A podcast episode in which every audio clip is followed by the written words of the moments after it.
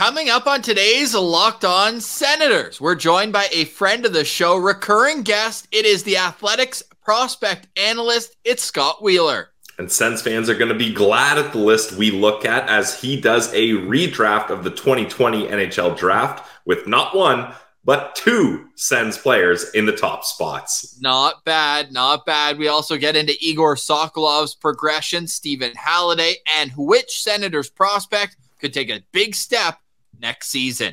That's all coming up on today's edition of the Locked On Senators podcast. It's your team every day.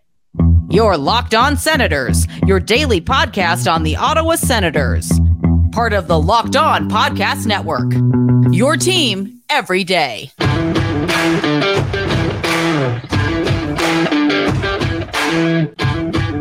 I'm Jake Sanderson, and you're listening to Locked On Senators podcast. I'm Tim Stützle, and you're listening to the Locked On Senators podcast.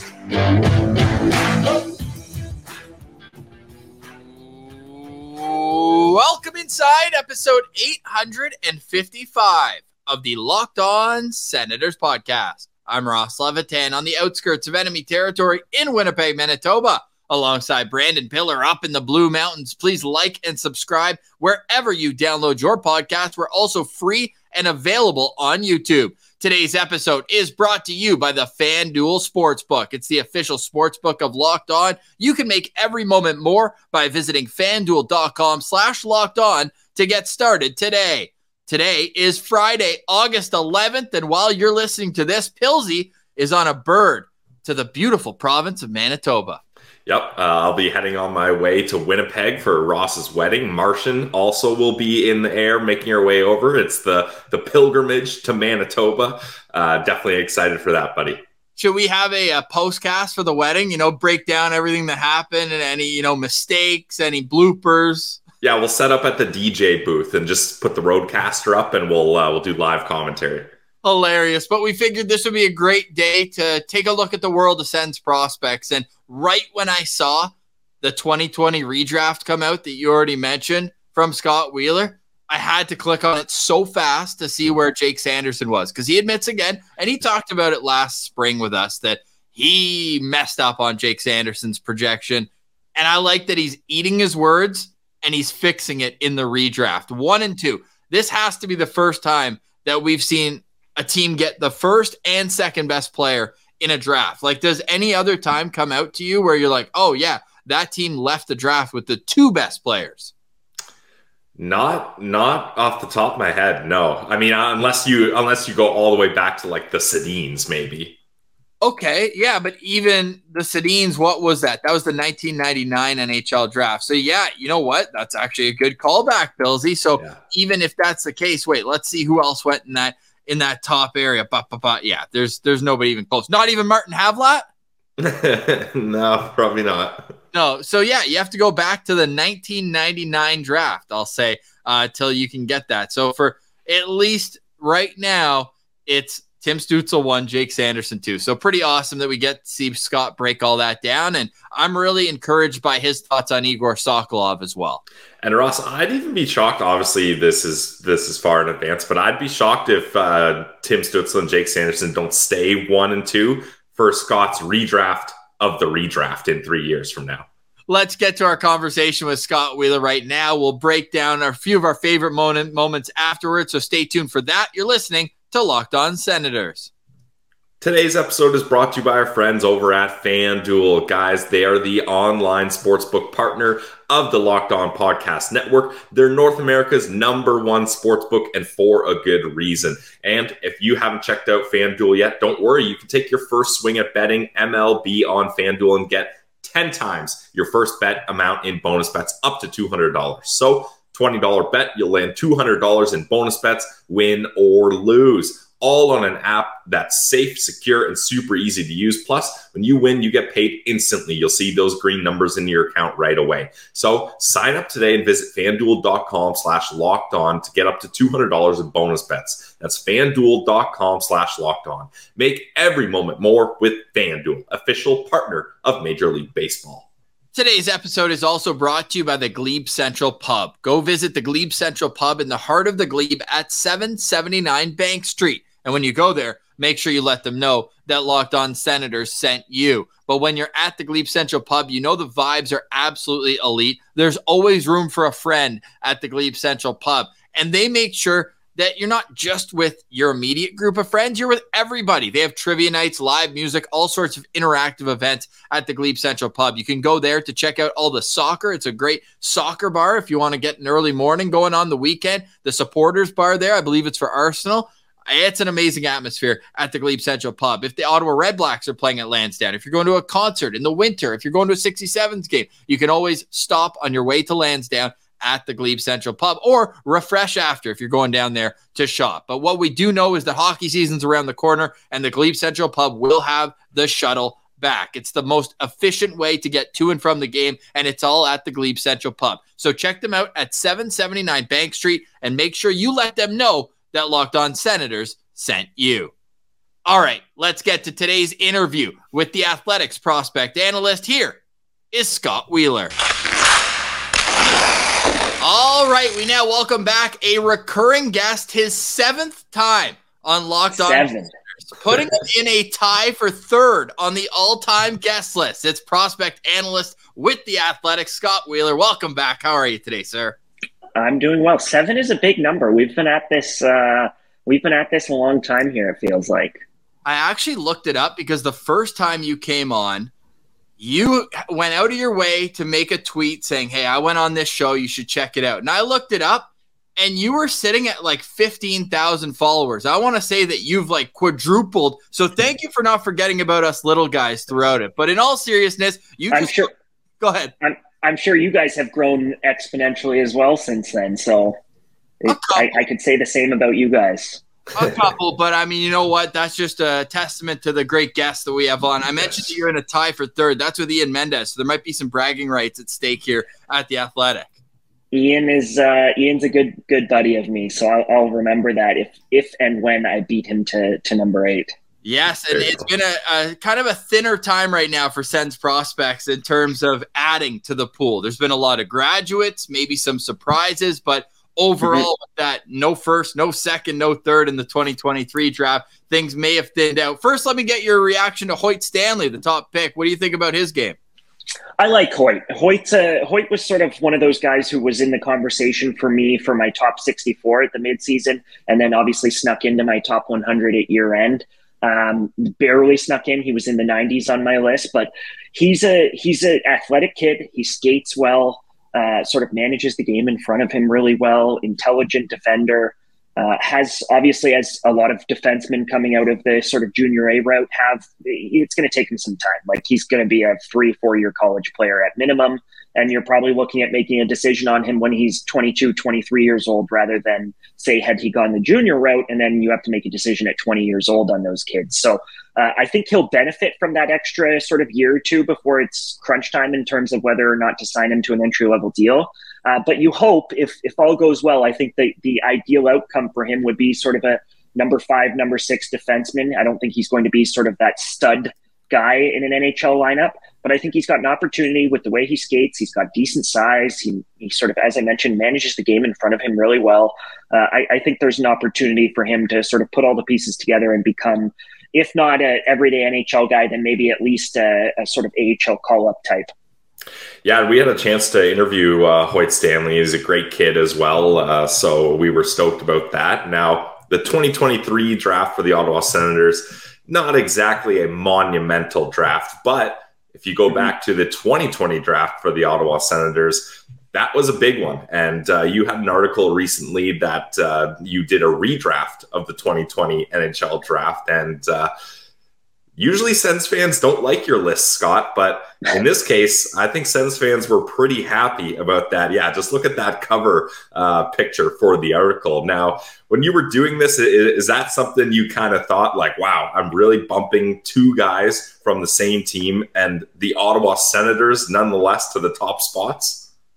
Yeah, I knew kind of midway through last season as I began thinking about this list. I do one of these redrafts every year, always 3 years after, to try and give it at least some time to breathe. And I knew that 2020 was coming this summer. I do it each summer. And there was that anticipation of just knowing that even if I knew Stützle mid last year, I knew Stützle was going to be number one. I think we've known that for a hot minute here, but it was sort of, okay, is Jake going to be number two? And if he is, what reaction is that going to produce from Sens fans? So ultimately that's where I settled on him. I do think there were people making cases for Dawson Mercer and Lucas Raymond and Cole Perfetti and others sort of in that 2, 3, 4, 5 range.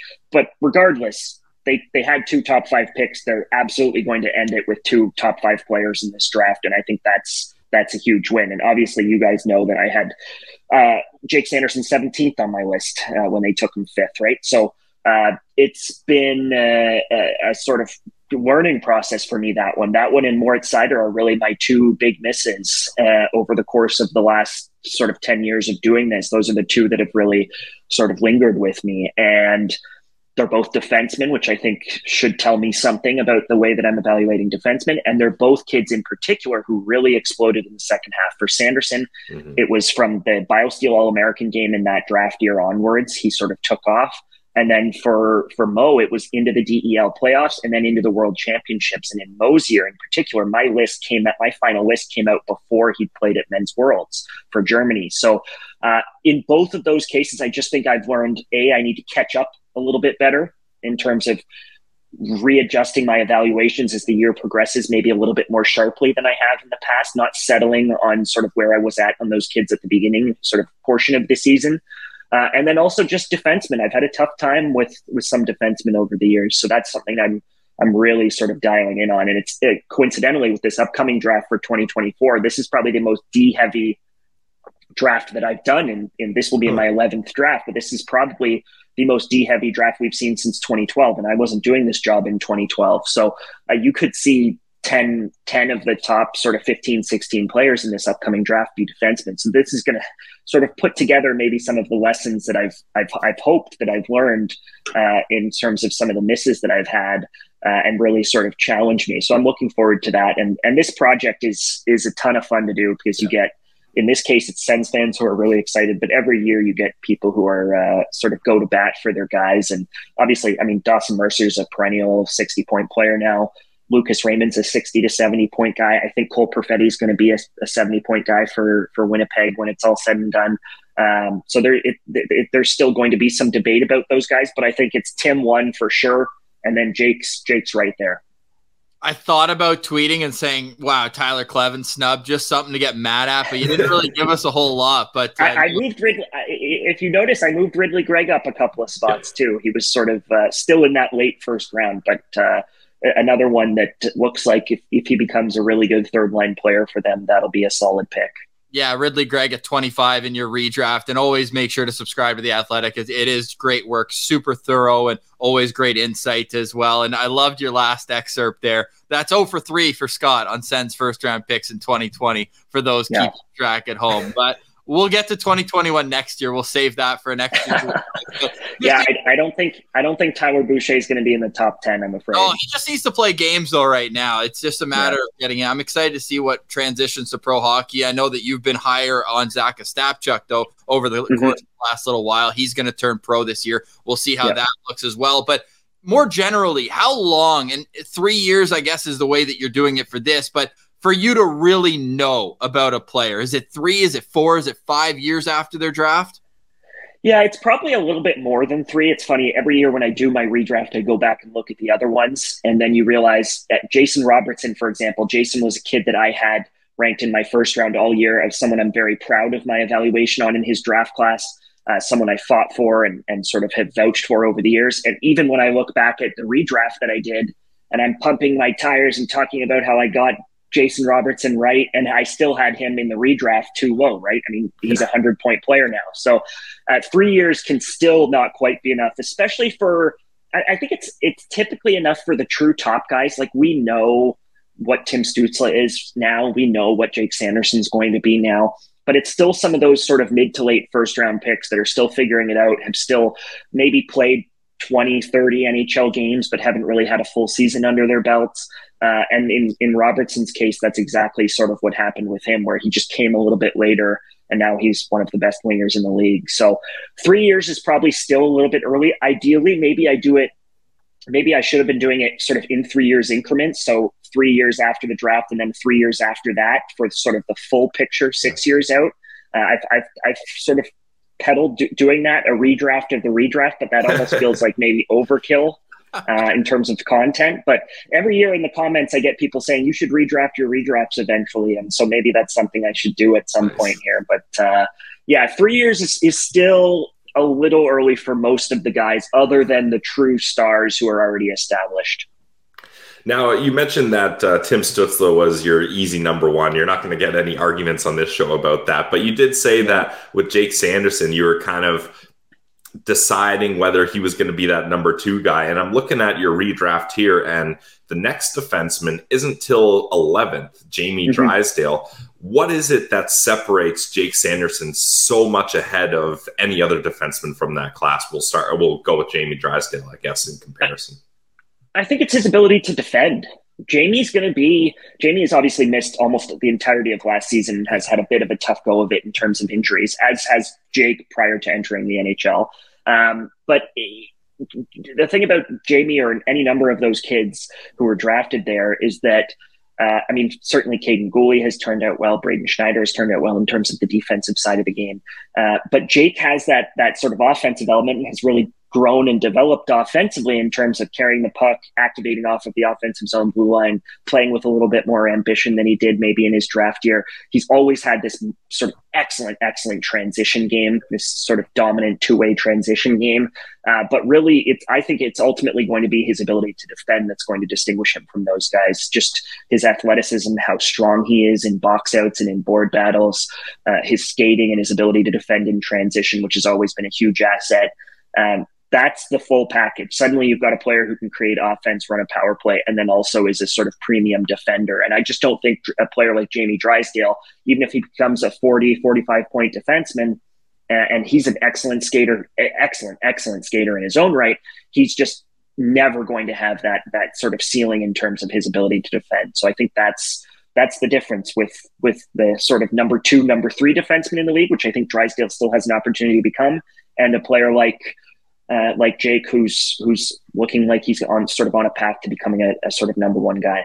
Yeah, it's awesome to see the development. It's almost like the intricacies. Like Jake's not going to end up on all the highlight reels every night, but what he is going to do is just make everything tape to tape, a one-man breakout. It's so smooth, so fun. You really feel like you have to be watching him closely every game to know all the little things he does. And I think he's only taken like five minor penalties in his NHL career. Like he just doesn't put his team down. So great insight there, Scott. I want to turn our attention to next year because Ottawa somehow, some way, as we've been doing this and growing the show, like you said, now they're a cap team. Like we have to crunch numbers now. That was so foreign to us when we started this. We're like, wait, how much do we have to sign Tyler Ennis for to get to the cap floor? That's where we used to be. And now it's like, okay, what entry-level guys can help out? Is there a guy in the center prospect pool who you think could take a step and really kind of clamp down an NHL role next season?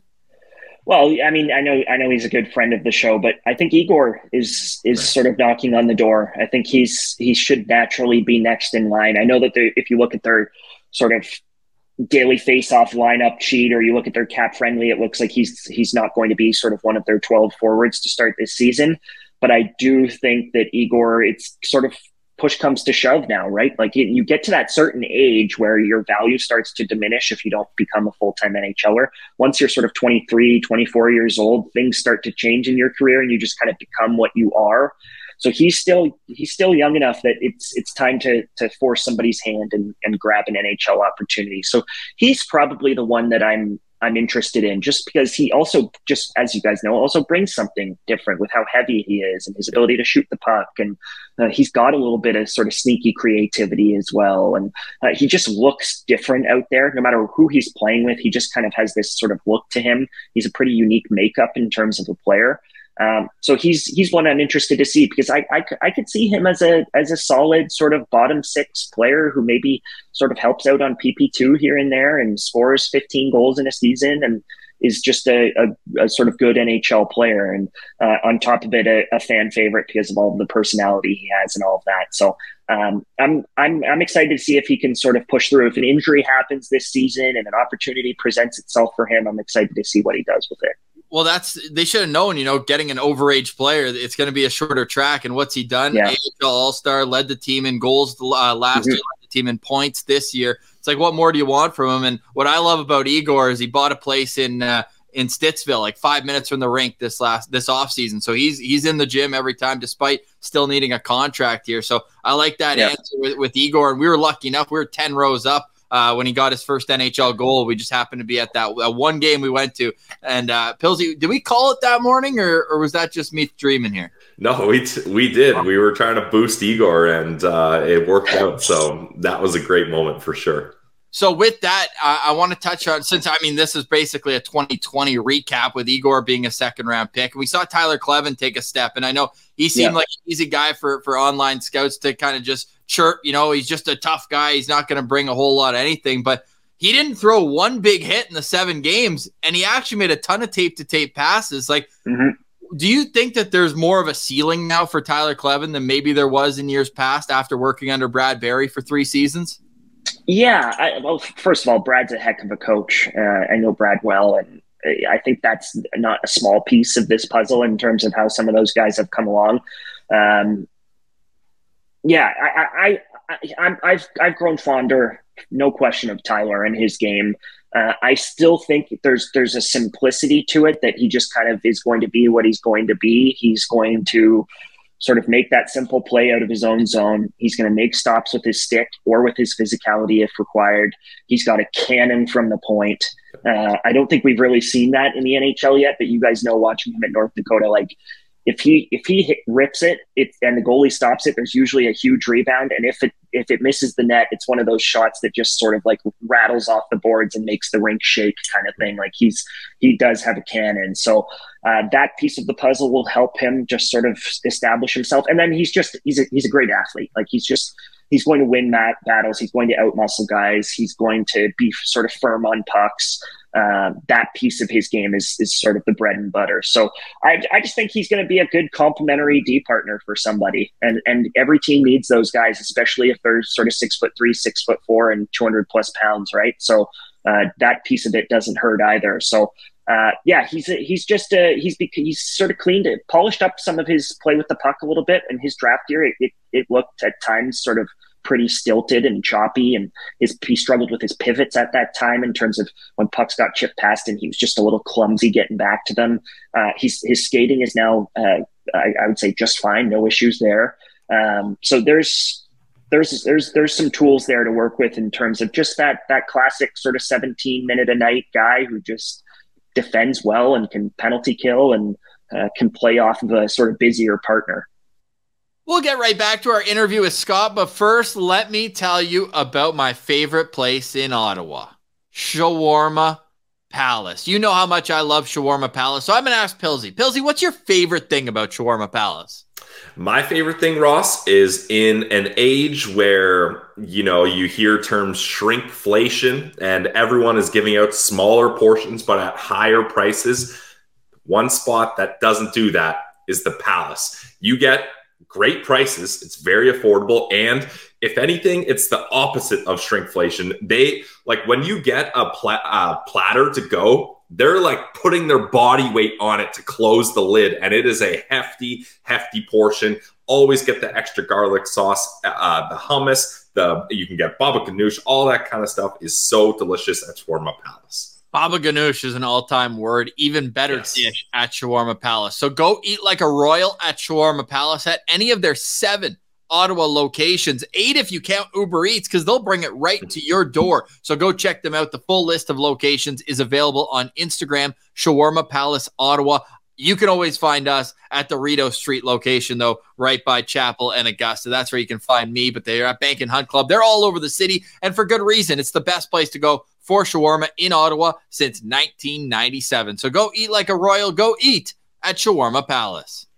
All right, now back to our conversation with Scott Wheeler. It's kind of fun right now. We're in the age-old debate with the Sens because, the top 4 is pretty set. Shabbat, Chikrin, Sanderson, Zub. And then you get into a standpoint now where it's like JBD you're hoping takes a step. 2018, you say 5 years, you know what you have pretty much. And getting into that zone with Jacob Bernard-Docker, which is fine if he's, one of those low-event players that doesn't hurt your team either. But then you look on the left side, Do you want the big hulking Tyler Kleven, or do you want the puck-moving Eric Brannstrom? And it seems like that's kind of an age-old debate here that we're getting into. And I know Pilsy and I have had that conversation about 40 million times on this show. But just more generally as well, I saw that your list there, your top 50 drafted prospects, again, a must-read that Scott does every summer. He does the top 10 goalies. Who was closer to sneaking in? Ridly Greig as an honorable mention as a forward, or Mads Sogard or Levy Marilainen as goalies? Mads was right there for the top 10 goalies. Like, if it had run to 15, he would have been on the list. And he's been in the, I believe last summer he was actually in that top 10. So this year sort of just slid off with a couple of guys who'd emerged, plus these new guys who came through the draft, like Trey Augustine and Michael Harabal, who sort of get added to the list. And there hasn't been a ton of subtraction. We haven't seen the sort of Dustin Wolfs or Devin Levi. I still included him, even though he's about to graduate. So the top of the list sort of looked the same as it did a year ago, and then a guy like Mads sort of slipped off. So Mads was really close. Ridly's more of like a top 90, top 80 guy. He wasn't. There were sort of 4 or 5 defensemen and 4 or 5 forwards that missed the cut for the top 50 that were like my absolute last cuts, and he wasn't one of those 4 or 5 forwards or 4 or 5 defensemen, which means he's probably not in the top 60. But I think once you get past that top 60, Ridly would have been right there. So both legit prospects, obviously. They're also going to. I just did a sort of preview with my colleague Corey Proudman and Max Boltman at The Athletic for the World Juniors, sort of mapping out what some of those teams are going to look like, and they'll have some flavor there. I think Oscar Pettersson's going to be probably a second or third line right wing as a returnee and play that sort of physical, take the puck to the net, rip it kind of style that he plays so well. Kevin Riedler, who they drafted, the big netminder out of Sweden, has a chance to be sort of the number 2 or number 3 for Sweden. Their starting goalie is already locked up as Hugo Havlid, but Riedler might be on that team. You'll see Thomas Hamara as a returnee for the Czechs. So there's going to be a little bit of flair in Gothenburg this December as well in terms of Sens prospects. Yeah, that'll be exciting for sure. Now, final question for me here, Scott. I just want to get your opinion on kind of the idea, like, the Ottawa Senators are finally at a spot where they hope to compete for a playoff spot. It's not about rebuilding and just plugging guys into the roster. So this roster is starting to get pretty full here. But at what point do you need to kind of save a spot for those guys like Egor Sokolov, like you mentioned, like Ridly Greig, or there's a couple other guys in the Sens system that are kind of pushing for NHL spots? Like, are you of the mind that you need to keep one spot available for those guys to fight over, or is it like, hey, if you're ready to make the NHL, you got to beat out some veterans and you got to earn that spot? Because like we mentioned with Egor, like if he doesn't get a legitimate shot at the NHL soon, like that's going to be tough for his development. So where do you stand on that? I think they're at the stage now where, and all due respect to a player like Egor, his development doesn't need to be their priority.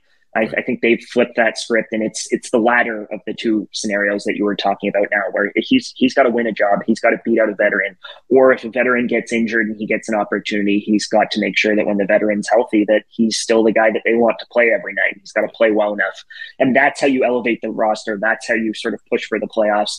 We know what the Eastern Conference looks like and how tough it's going to be this year, but them and Buffalo, I think, are now two teams that have to be in playoff mode. Like, that has to be the focus. I know Buffalo's a young team with Jack Quinn and JJ Paterka, and they're going to want to bring along Yuri Kulich after how good he was in Rochester last year. And then they've got Matt Savoy and Zach Benson and all these other guys coming, and they need to not, I mean, those guys are going to get prioritized in some way, but they need to focus on making the playoffs, and they need to focus on playing Rasmus Dahlin and Owen Power 30 minutes a night and winning hockey games. Like, that has to be the priority for Buffalo. And I think it's the same in Ottawa now. It's like, you got to take, Egor has to take a spot, and they need to steal a spot away from the Pittsburgh Penguins, or right. Like, that needs to be what happens this year. It needs to be, you know, that you're going to have Toronto and Tampa and Florida and the Rangers and the Devils and the Carolina Hurricanes. Those are probably the 6 teams that are locks to make the playoffs. And then it's going to be Ottawa, and it's going to be Buffalo, and it's going to be Pittsburgh, and they need to win one of those sort of wild card spots this year. I think that has to be the goal, and if that isn't the outcome, I think that has to be considered a disappointment. Like, that's where the expectations, I think, should be for this team, especially with Josh Norris back healthy now and everybody taking a step and Tim needs to be a 90 to 100 point guy every year. And that's should be the expectation. So I'm excited to see how it shakes up in the Atlantic in particular. Maybe Boston's vulnerable and one of Buffalo and Ottawa can really give it a go this year. Love it. Great insight as always, Scott. I got a couple quick hitters for you here. And one guy who it was just kind of the talk of development camp, and we got to go for one on-ice session. But I know that he'd been on your radar before. You had him ranked 12th in your midseason rankings when you put out the individual team prospect pools. But Stephen Halliday just keeps taking step after step after step. You look at the Big Ten last year, the only players that had more assists than him, Logan Cooley, Luke Hughes, Adam Fantilli. That's the end of the list. Like, is he a guy who you think we should be keeping an eye on as a legitimate NHL prospect? Yes. Yeah. I would qualify Holiday now as, if not a B plus prospect, then like a solid B prospect who's close to B plus. Like he's a legit sort of organizational piece now. He's someone that they're going to, I'm sure, be focused on signing when he decides that he's done in college.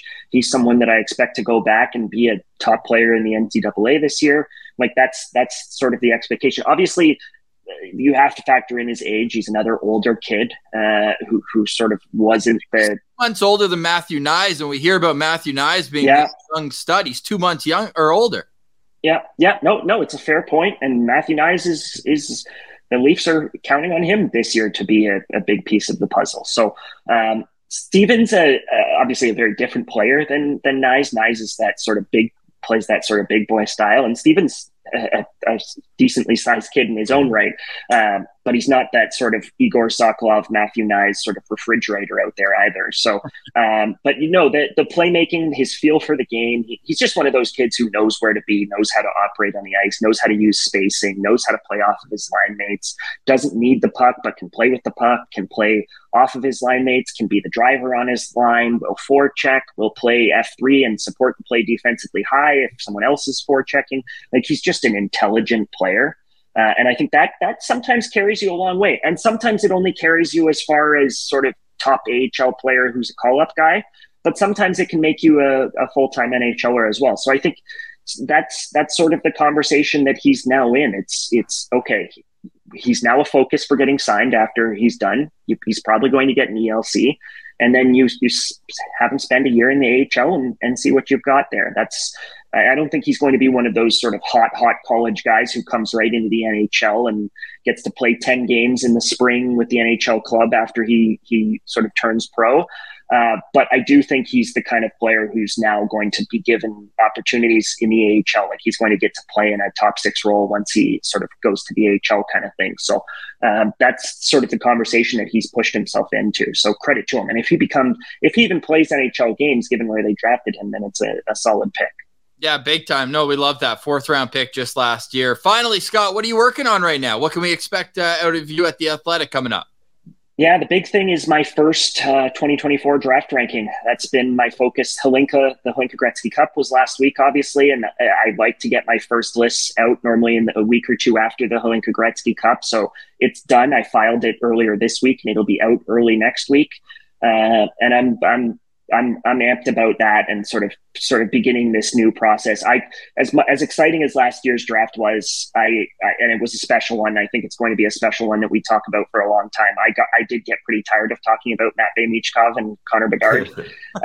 So I'm happy to be turning the page. I'm looking forward to getting out to Sweden for the first time for the World Juniors. I've never been to Sweden, so it's one of the only European hockey countries I haven't been to yet. So.